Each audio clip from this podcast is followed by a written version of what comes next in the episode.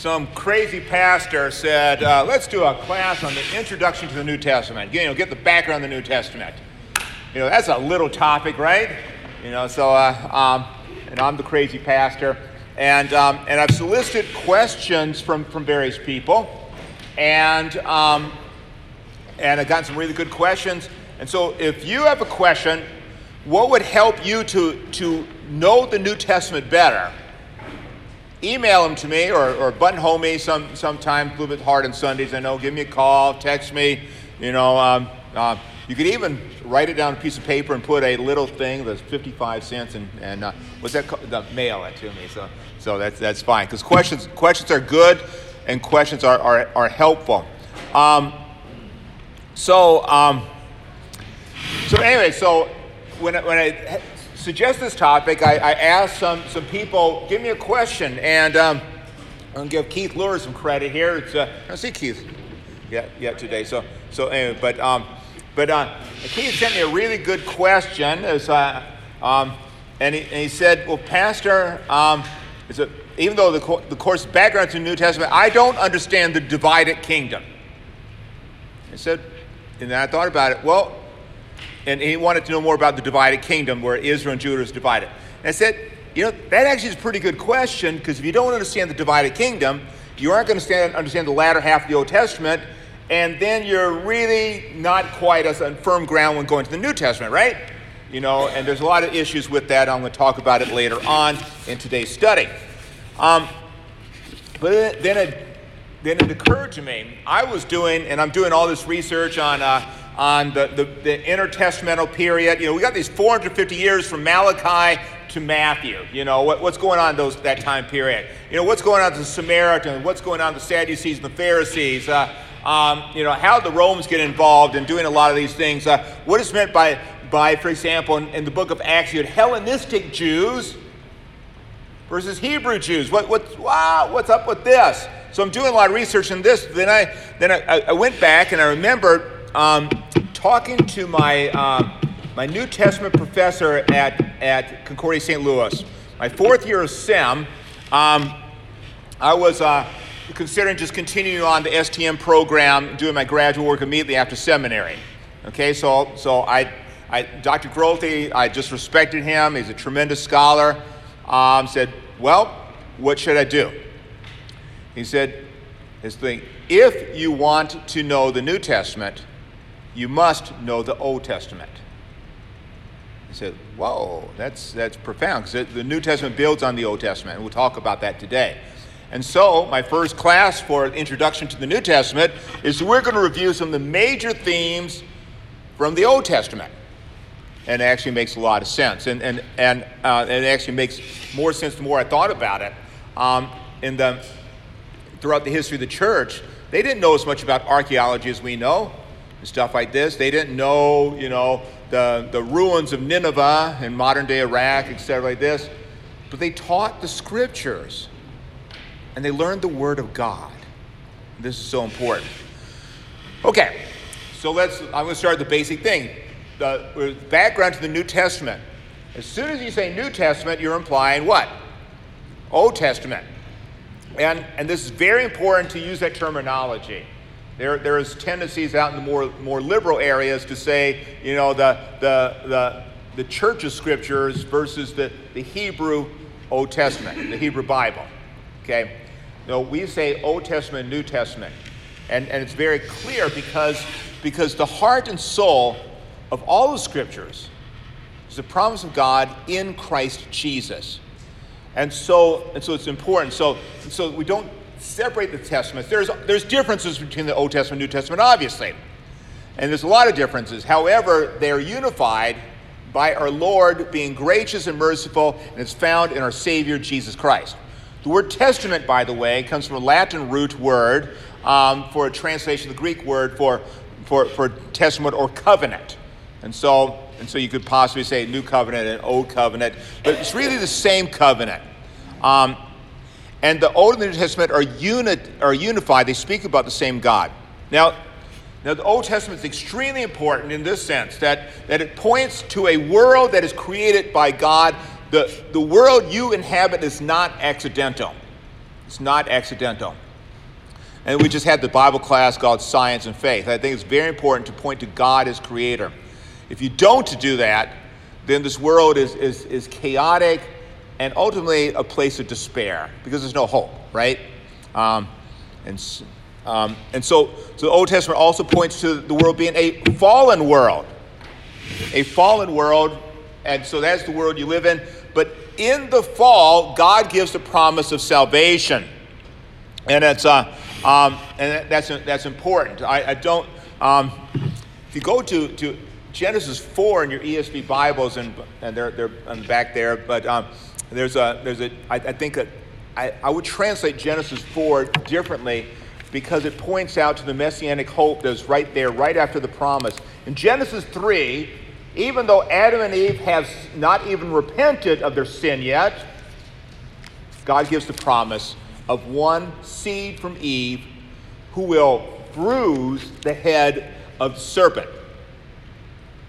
Now, in Genesis 4 1, the ESV translates this this way.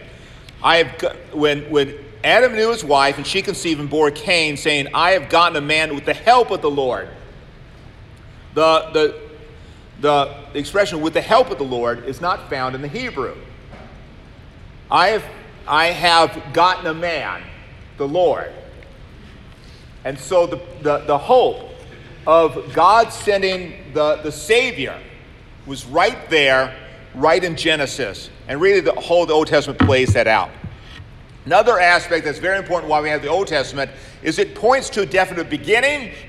And then we know also from not the Old Testament, but also New Testament, that there's an end to history.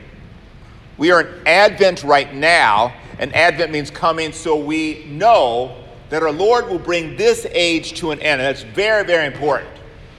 Very important because we know how the story ends and it's good, right? It's good.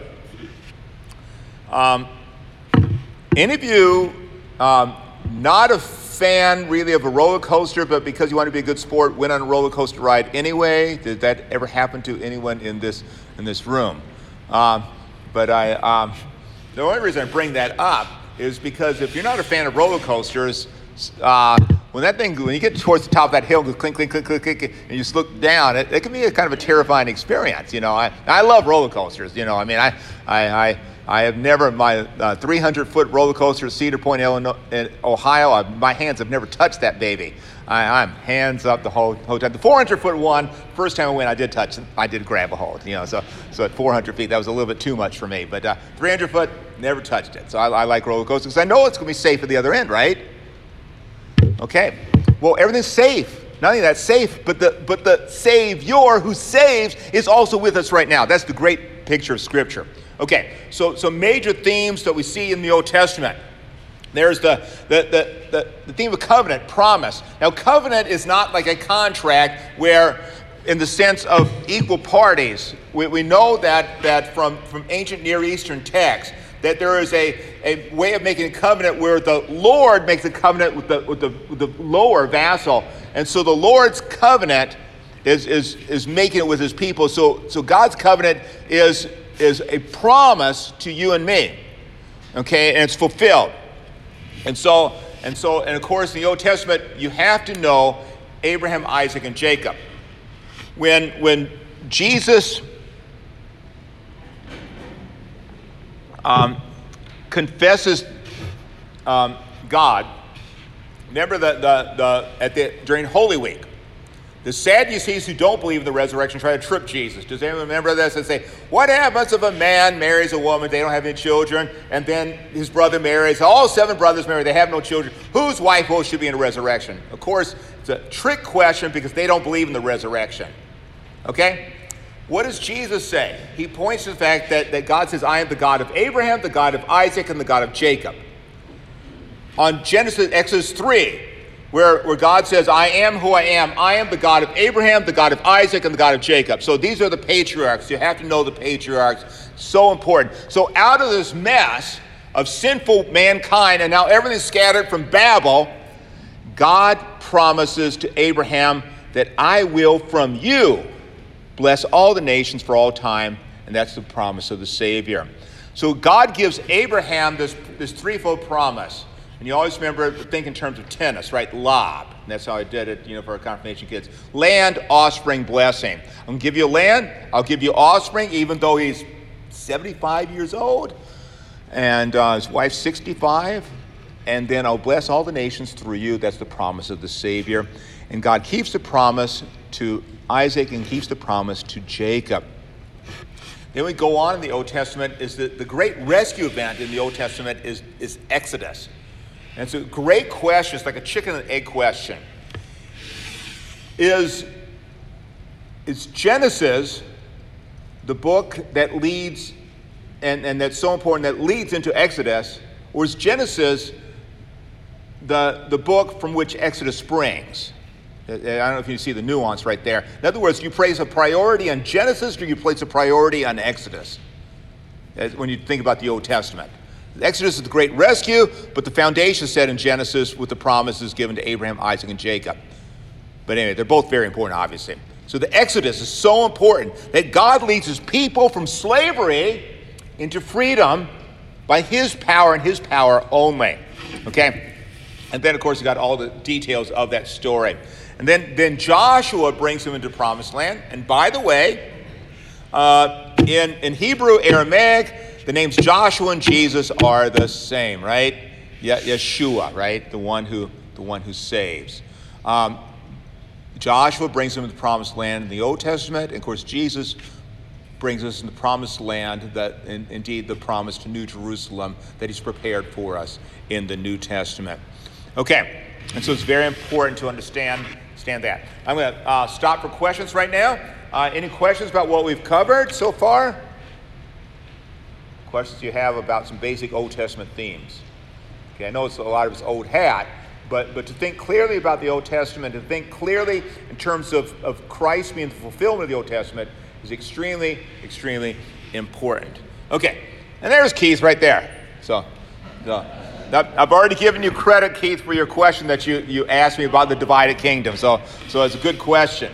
Okay, so from there, tabernacle and temple. This is so, so important to understand the sacrificial system. That, that, that first of all, Israel knows where the glory of the Lord is present. And this is, this is important. And so, so we see when the tabernacle is dedicated and when the temple are dedicated that the glory of the Lord fills the tabernacle, then later on fills, fills the temple. And of course, one of the saddest verses in all the Old Testament, if you understand the nuance of this, is in Ezekiel because of Judah's sinfulness, the glory leaves the temple. Now it's an ordinary building. So when the Babylonians destroyed Solomon's temple, all they're doing is taking rocks down because Judah had been unfaithful to the Lord. God's glory is gone. It's not my house anymore. And this is, this is tragic. But, but, but to understand that to be the people of God, they had the tabernacle and then later on on the temple. The sacrificial system. This is so important that blood, blood has to be shed for the forgiveness of sins. But it has to be repeated because that sacrifice can never be complete. This is why the book of Hebrews is quite helpful because in the book of Hebrews, we are told that Jesus makes the once and for all sacrifice for sins. There's no longer a need for further sacrifice. Um, I've, I've, often thought that if, if somebody asked me to publish a Bible, they won't. On the bottom of every page in the Old Testament, you should put, and animals were being sacrificed, blood was being shed for sin. Every page, there's the tremendous amount of blood that was being shed because of sin.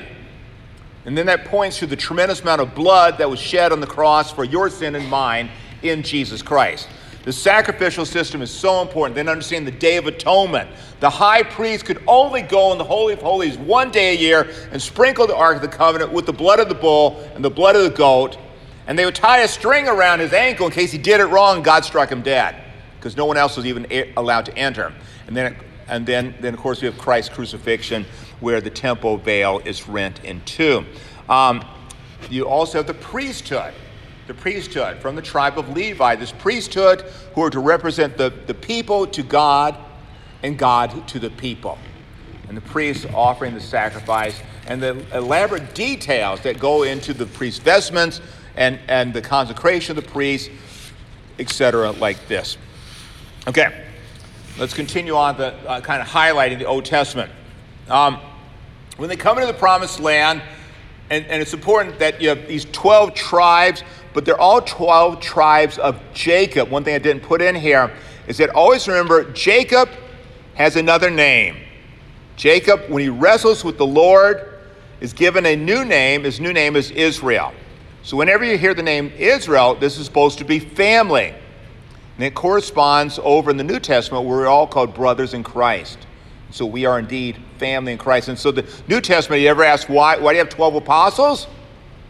Because you had 12 tribes, you had 12 sons of, of Jacob, 12 sons of Israel. And, that's, and so, we, so God is making a new people in Jesus Christ in the New Testament. Um, so there is no king at first, but then people want a king. And of course, Samuel warns them about this, but then God allows them to have a king, and the king is to be God's representative to represent his reign. And so, so first you have Saul, but then you have Saul failing, and then you have a David being anointed to be king. David desires to build a temple, but God says no because your hands are filled with blood because David had been such a warrior. However, I will establish your kingdom forever. And so the promise in 2 Samuel 7 is this eternal Davidic kingdom. And of course, the people will get it wrong because they'll interpret that in terms of earthly sense, but that's a, that's a whole other question. We'll discuss that when we get to messianic expectations in the New Testament era at, at a later lesson. I have at the bottom right here um, a map. I got more than one map for you. Okay. And, uh, and this is a map of, of, of the kingdom under. Um, under Solomon and David. Okay? And so at that time, Israel is a great nation. Israel, if you, if you read the accounts of Solomon's wealth and, and, and everything like this, that Solomon brings great wealth and so great power. However, under Solomon, and Solomon does build the temple. It's very important that the early in his reign he builds the temple. However, as, as we'll talk about next, um, Solomon, towards the end of his reign, apost- uh, uh, commits apostasy. Solomon has all these wives, and he builds temples to their gods. And Solomon himself sacrifices to these gods. And so, and so the question is does Solomon ever repent of his sin? Okay, so you see already by the end of Solomon's reign this fracture where Solomon, and if you hear some of the descriptions, it's Solomon is beginning to act like earthly kings. And indeed, David did also. It's, it's kind of interesting. David and Bathsheba. What was David's first sin? What? Well, before killing Bathsheba, it would be adultery. But before that, the first verse of the chapter says, when all the kings used to go out to war with their soldiers, David was in his palace.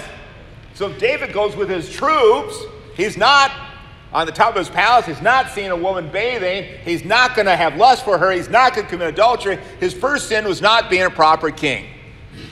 And then he commits adultery. Then he commits murder. Then he covers it up. And, and, and, so, and so this is a horrendous sin. But from that, obviously, there's also forgiveness of sins. So now, now after Solomon dies, you have what I call the Great Divide. This leads into Keith's question, the divided kingdom. Um, and I show a map of the divisions of the two kingdoms.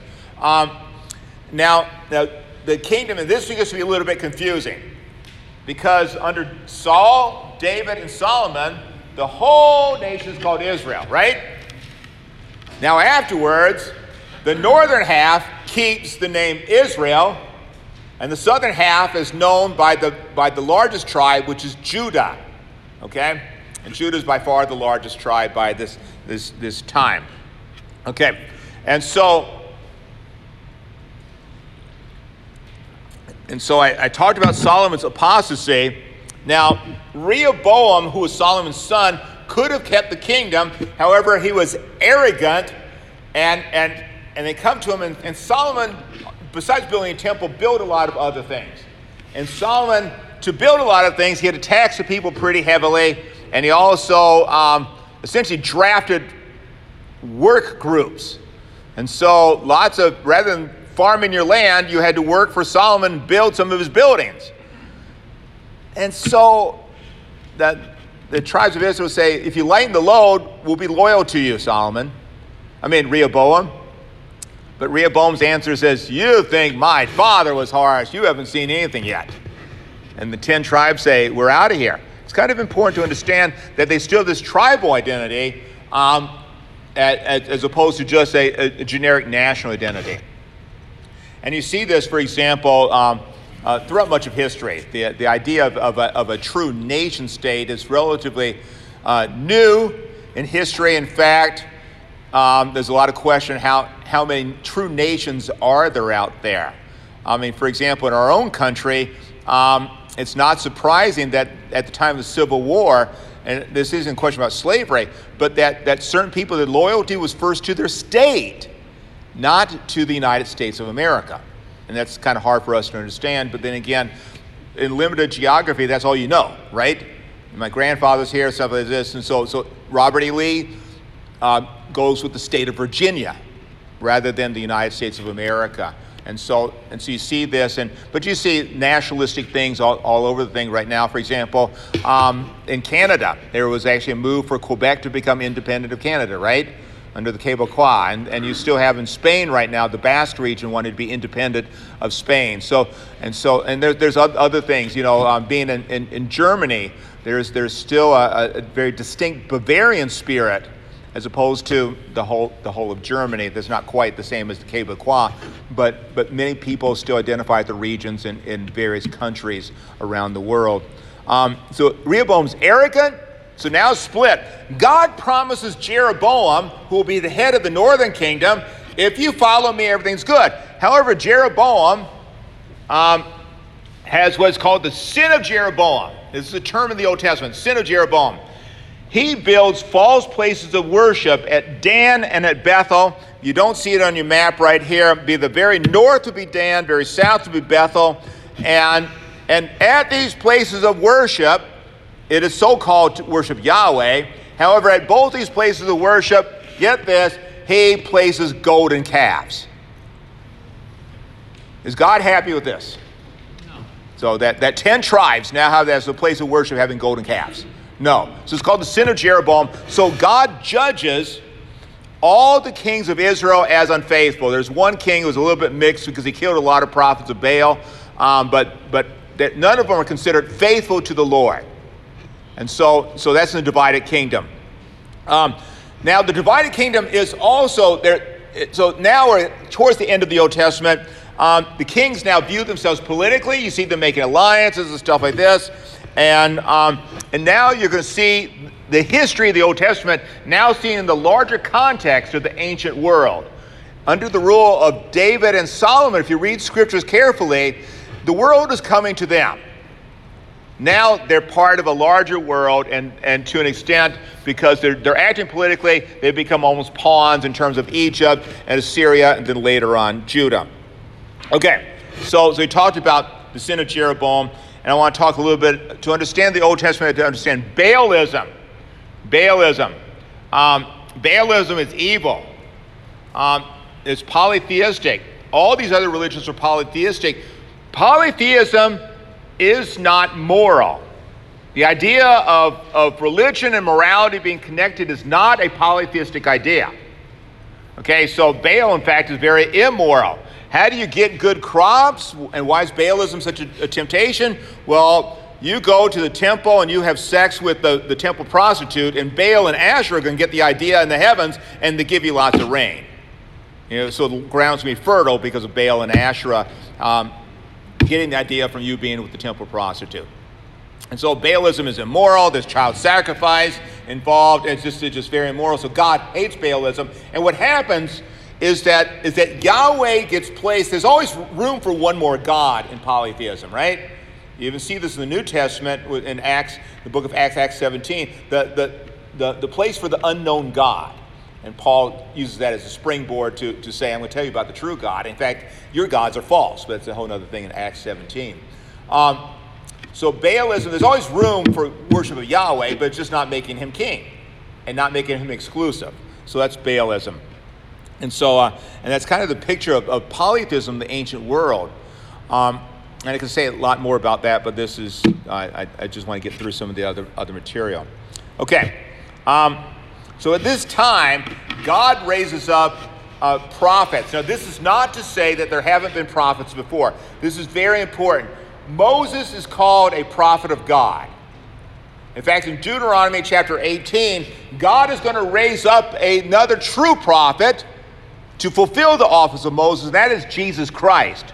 So we, we turn about Jesus Christ, he is prophet, priest, and king. And so he's going to be a prophet like unto Moses from Deuteronomy 18. So, it, so Moses is a prophet. So there's prophets are not just Isaiah, Elijah, Jeremiah, Ezekiel, they also go back to those who proclaim God's word. You have Nathan, you have other, you have the other prophets in the Old Testament. And so God's prophets are to proclaim his word. Okay? And to an extent, my office is still a prophetic office, to proclaim God's word. And this is what we stand on. We stand on God's word. So it's to warn Israel and Judah about their idolatry to remind God's people of his mercy and his forgiveness if they repent. Our men's Bible breakfast just finished the, the book of Hosea, where we saw this, you know, all of a sudden, rant, rant, rant, rant, rant. Oh, we will, I will bless you. Rant, rant, rant, rant, rant, I will bless you. And so it's a kind of a lot more law than, than gospel in the book of Hosea. Um, by the way, the men's Bible breakfast, uh, first and third Saturdays, uh, the men cook a good breakfast on third Saturday this month. We're, we're going into the book of Philippians. So, how does somebody who is who potentially sentenced to die, has been in prison illegally, can't really communicate very well, doesn't know if he'll be able to continue his ministry, how does he express such joy? Well, Philippians, 8 o'clock, two weeks from, from uh, yesterday. Okay, commercial time. I just had to take a break, right? Okay, so so prophets also prophesy calamity in their own time, so the people do not repent, but also future calamities and they also proclaim the coming of, of, of God's Christ or his Messiah, who would restore God's reign as king and, and be the true king of Israel. We have the famous prophecy of, of Jeremiah 23 5, I'm thinking about specifically, but also so many prophecies of Isaiah. Okay, well, okay. It's going quicker than I thought. I only had three sheets. I thought well, I wouldn't get through all this in the Old Testament. But um, any questions uh, about any of this? how I could help you. Yes, go ahead, Keith. Yeah, go ahead. So, is Judah the largest tribe just by sheer numbers? Yeah. Okay, okay. Ju- Judah is the largest tribe by, by numbers. Um, in the northern kingdom, sometimes you hear the northern kingdom referred to by the name Ephraim because that's the largest tribe of the northern 10 tribes. Okay? And we'll talk about that in just a second, what happens to these 10 tribes. But Judah is the very large, is the largest of the 12 tribes, and also Jerusalem within Judah's territory. Um, although Jerusalem, if you look at the original borders for the Holy Land divided at, in Joshua's time, uh, Judah, the, the, the, actual, you know, Jerusalem was not part of, of Judah, but then Judah assumes Jerusalem. And that's one reason, that obviously, Jeroboam does not want uh, his people to worship. They don't, he doesn't want his people going to the temple during Passover and, and Pentecost and tabernacles. He wants to have the exclusive worship located in, in the north. And so he, he kind of really, really uh, ruins the religion. And then he has these golden calves and it ruins it even further. Um, okay, so yeah, and so these kings very act politically. Sometimes they fight each other. Sometimes Israel and Judah are fighting each other. Uh, sometimes they make alliances with each other, like against the Syrians. It's kind of a kind of a big mess right here. But as I said earlier, there's this larger context, and you, you see where they are in the Holy Land, and and there's now in Mesopotamia a rising power. It's called the Assyrians, not the not the Syrians. That's in Damascus, but the Assyrians, modern day Iraq. And so they, they arise, become very powerful, and they are ruthless, and, and Israel does not repent. And so in 721 BC, okay, some books will say 722.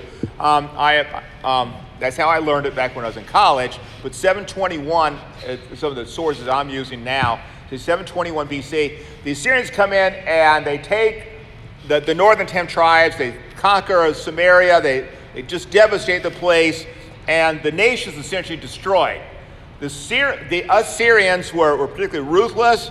Um, they, so they scatter these 10 tribes and then they resettle peoples from other regions. And it's going to be, and I'm going to get into it a little bit more in detail. It's from these people that, that come from a background of being from Israel and these other peoples intermarrying that, that you eventually will have the Samaritans that we see in the New Testament. Okay, and I'll talk about that a little bit later on. But, but they'll, they'll come from this kind of a mixture. And obviously, those in Judah don't like those who've been of a mixed race, and that's a whole other thing in the history, right, right there. So effectively, you have 10 tribes that are lost because they did not listen to the word of the Lord. The, and then, then obviously, Judah's going to be taken into exile. When I was growing up, I was in Sunday school, right? Had Bible story books. I had this picture of the Old Testament.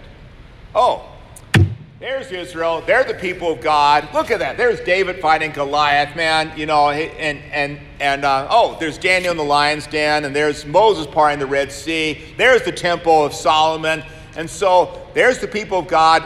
Oh, oh I guess they sin sometimes, but but it's really not the picture of the Old Testament. The picture of the Old Testament is basically Israel fails. Israel fails over and over again. I, I, going back even to um, um, Moses comes and says, I'm here to set you free. Pharaoh says, You've got to make more bricks. Why did you do this to us, Moses? Right? Uh, they, they come out. Moses leads them um, after 10 plagues. They, you think they, they could be faithful, right? They go to the Red Sea. Oh, why'd you do this, Moses, right? They go to the Red Sea. The Red Sea drowns all of Pharaoh's army, right? That's more than 600 chariots if you read the text. Do you know how long it takes Israel to complain after that? Three verses in three days. Three until they go, oh, we have no water to drink. And then later on, oh, we have no food to eat. Oh, that we had was set by the flesh pots of, of Egypt. You really want to go back to being slaves and having the threat of your sons being killed at birth? Oh, yeah. Yeah, we, we do. No, I mean, Moses didn't say that, but, but you see this constant faithfulness um, of, of, of Israel. And when they come, come close, by the way, let's just do this logically. In the ancient world, who is more powerful, the Pharaoh and his armies of Egypt or the Canaanites? Let's just do a little bit logic. Is there, is there really any question? If a Canaanite army fought the Egyptian army at that time, who would win the battle? The Egyptians. It wouldn't be a battle. But when they get close to Canaan, oh, oh, the people are too strong. We can't take them. Oh, we can't go into. Oh, good, you won't. 40 years wandering, right? And so, so, so Israel is this really this. It's the Old Testament is this tremendous warning to you and to me. Be faithful. Repent of your sin. Don't be like my people. Now, there's always a remnant. This, this, this theme of the remnant is huge. It's huge. For example, in the northern kingdom, Elijah does his little complaint, Oh, I'm the only one who follows you. And then God, you know, meets him on Mount Horeb. And I love the story. He picks him up. He says, Hey, Elijah, I got three things for you to do. Get off, quit your crying, go. You know, and then he goes through the three things. And, oh, oh, by the way, there's still 7,000 who haven't bowed their knee to Baal. You're not alone, crybaby. Get out this mountain, go do my work. You know, so it's just a um, it's kind of interesting story. So there's this remnant even in, in the northern kingdom. There's this remnant in Judah that will still be faithful. You hear about this especially in the book of Isaiah. Okay, so so anyway, so so now ten tribes are gone, and and we'll talk about that now. And they're not gone like there's no descendants because we do see, um, for example, Anna in Luke two at the temple, and and the apostle Paul are not from the tribe of Judah. Okay, we'll, we'll talk about that. So it's not like there's no descendants of these tribes, but as effective tribes, they're gone. Okay? Judah doesn't listen. Now, if you look at the, at, you can find these lists all over the place. You know, good king, bad king, good king. Most of the kings of Judah are bad. They, they follow Baal worship and stuff like this, and it's horrible. There is child sacrifice occurring right next to the temple of God in Jerusalem. And so finally, you know, there, there's this, the Babylonians come, and, and by the way, the Babylonians con- conquered uh, Nineveh and Ashur, the Assyrians are gone. So thorough was the conquest of the Assyrians is that liberals who doubted the Bible said that the, the authors of the Old Testament made up this Assyrian people because there was no remnant that we could find. Oh, oh, yeah, we can find lots of remnants of the Assyrians now. Just go, for example, to, to a lot of museums. Go to the University of Chicago, their Museum of the Ancient Near East. You can see remnants of the Assyrian Empire. But um, the Assyrians were, but they're destroyed by the Babylonians. The Babylonians then become the tool of God to bring judgment on Judah. And Judah gets taken into exile. The temple is destroyed. The king is deposed. Um, he's taken into exile, but only after all of his sons are killed before his eyes, and then he's blinded. Last thing he sees is the death of his sons. And so the Babylonians send a message to him and to everyone else. They put up a governor, but now there's no more kings of, of Judah. The David, Davidic line is gone right now. Um, they go into exile in Babylon. Uh, Jeremiah says you might as well build homes there because you can be there a while. And, and um, 539, they, they, the Persians, meanwhile, have taken over the Babylonian Empire. And, and that's, you go back in the book of Daniel, remember the, the handwriting the wall, the last Babylonian king, Mene, Mene, Tekel Upharsin. And then the Persians take over, they let them go back. However, they let them go back not to have their own independent kingdom, not to have the King David, but to be just another area of the Persian Empire. They come back they're not a nation. They have no king. There's no temple, although they do rebuild the temple. But the comparison, the second temple under Ezra and Nehemiah versus the first temple under Solomon, it's no comparison at, at all. It's just a shell of itself. Um, they built, rebuild the walls, but we can know from archaeology they don't build back the walls the way they had them before. Um, the walls that were built, for example, under, when they re- reinforced them King Hezekiah, I've never seen this when I was in Jerusalem, the walls were 30 feet thick. You know, they can't build 30 feet thick. They're just lucky enough to have a wall now. Um, and there's all sorts of temptations. And the, the people of Judah, but by the way, not all those from Judah go back. We got it pretty good here in Babylon. Oh, but some, when the Persians took over, are in Persia we actually have a book of the Bible, Esther, right? But Esther becomes the queen of, of Persia. And we'll talk about does Esther, little, little, uh, uh, little uh, teaser for you, does Esther belong in the Bible? And what's the issue with Esther? Why, why, why it, of all the Old Testament books, was doubted as far as the nature of Scripture. But we'll talk about that. We talk about the, we're going to talk about the issue of, of the canon because you hear people there's this this this utter garbage that a bunch of a bunch of you know conservatives got together and says we're going to kick out all these books of the Bible because they don't agree with our our theology. And it's, it's just absurd. It's just absurd. It's another example of people, people not knowing their history. But we'll talk about that next week or the week after. So um, they're scattered. They're in Babylon, they're in Persia, they're in Egypt. And what's going to happen then is going to have the rise of the synagogues since they can't get to the temple um, um, later on. So now we're going to see the rise of synagogue. We'll talk about that um, next week or the following week also. You will notice that, um, that I've not used one word I've been referring them to the people of Judah consistently in the last five minutes. What word have I not used? Jews. The, the, New, the Old Testament does have the word Jew in it. However, it's the narrow sense of somebody from the tribe of Judah. It's very important to understand there are no Jews in the Old Testament the way we use the word Jew. Judaism will arise in this intertestamental period. We'll talk about the rise of Judaism. So, and, and in fact, we'll talk about the various forms of Judaism that you see, for example, at the time of, Jude, of Jesus. And this is a maxim stoned into my head the, at the seminary. There are no Jews in the Old Testament. There's people from the tribe of Judah. So when you see the word Jew, for example, in the latter part of the Old Testament, these are people from the tribe of Judah. And you can see this, but for example, the German word for, for Jew is Juden, where you see you know, J U D E N is, the plural for, for, uh, for, for Jew. Um, it, and you see the D right there. In English, we didn't carry over the D, and I, am not quite sure what the etymology is right there. But we'll talk about the rise of Judaism, we'll talk about the, the, the Hebrew canon, but I thought it's very, very important to understand the, the Old Testament. Um, in the New Testament, um, are there any questions, by the way? I, I mean, I, I, before I go off my, my next little, little tangent right now, talking about the importance of the Old Testament, I have a little, little speech to give you right now about why the Old Testament is important. Um, but any questions about stuff about the Old Testament, the major themes, and why it's important for us to know? Now, in the New Testament era, um, about the, uh, in the in the 100s, there was a guy so-called in the church named Marcion. How many of you are not completely clear about the name Marcion? Raise your hand. Okay, that's fine. Okay. Okay. Marcion came to the church, and what he did is he he he believed that that he separated the church of Jesus Christ entirely from Judaism.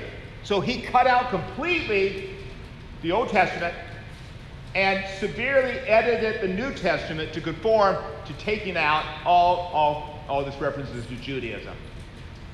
We have in the modern Christian church today what is called, by many people called, effective Marcionism. In other words, yes, I believe in Jesus, but no, I don't really care to know the Old Testament. I just want to know about Jesus. No, no, no, no, no. You got to know the Old Testament. You got to know the Old Testament inside and out. And, and, and, I, and the more I've studied the New Testament, the more I've seen that this is absolutely true. You have to know the Old Testament to really understand the words of Jesus, the Apostle Paul, uh, really the Bible itself. Paul comes to, in the book of Acts, Paul comes to Corinth. Corinth is a pagan, Greek speaking city, and the vast majority of Christians in Corinth are going to be formerly like Zeus worshippers, worshippers, pagans who now convert to, to Christ. When you convert, when you do mission work, you see this in the book of Acts, and, and to be a study of the book of Acts, we have to go through this carefully. But, but you have different types of preaching. When you preach to a Jewish audience, like a Pentecost, you want to show Jews that Jesus is the Christ, right? He's the promised one from the Old Testament. So you base your sermon on what? The Old Testament, right? Look at, look at the sermon in Acts 2. Look at Stephen's speech in, in Acts 7. You, you speak about the Old Testament. You go to a Zeus worshiper, do they really care about Old Testament prophecies of the coming of Christ? Do they really care? No. No, you proclaim that there is one God, and this is his Son, and he rose from the dead. Believe in him, and you will be saved. So you talk about Jesus as Lord. In Corinth, that's what Paul did. He proclaimed Jesus Christ as Lord. However, he stayed in Corinth for a while, and it's, very, and, and it's a little bit technical argument. He then spent time explaining to them the Word of God. What is meant by the Word of God in the book of Acts is, is, is really the Old Testament that points to Jesus. So Paul spent a lot of time speaking to these pagan Corinthians about the Old Testament.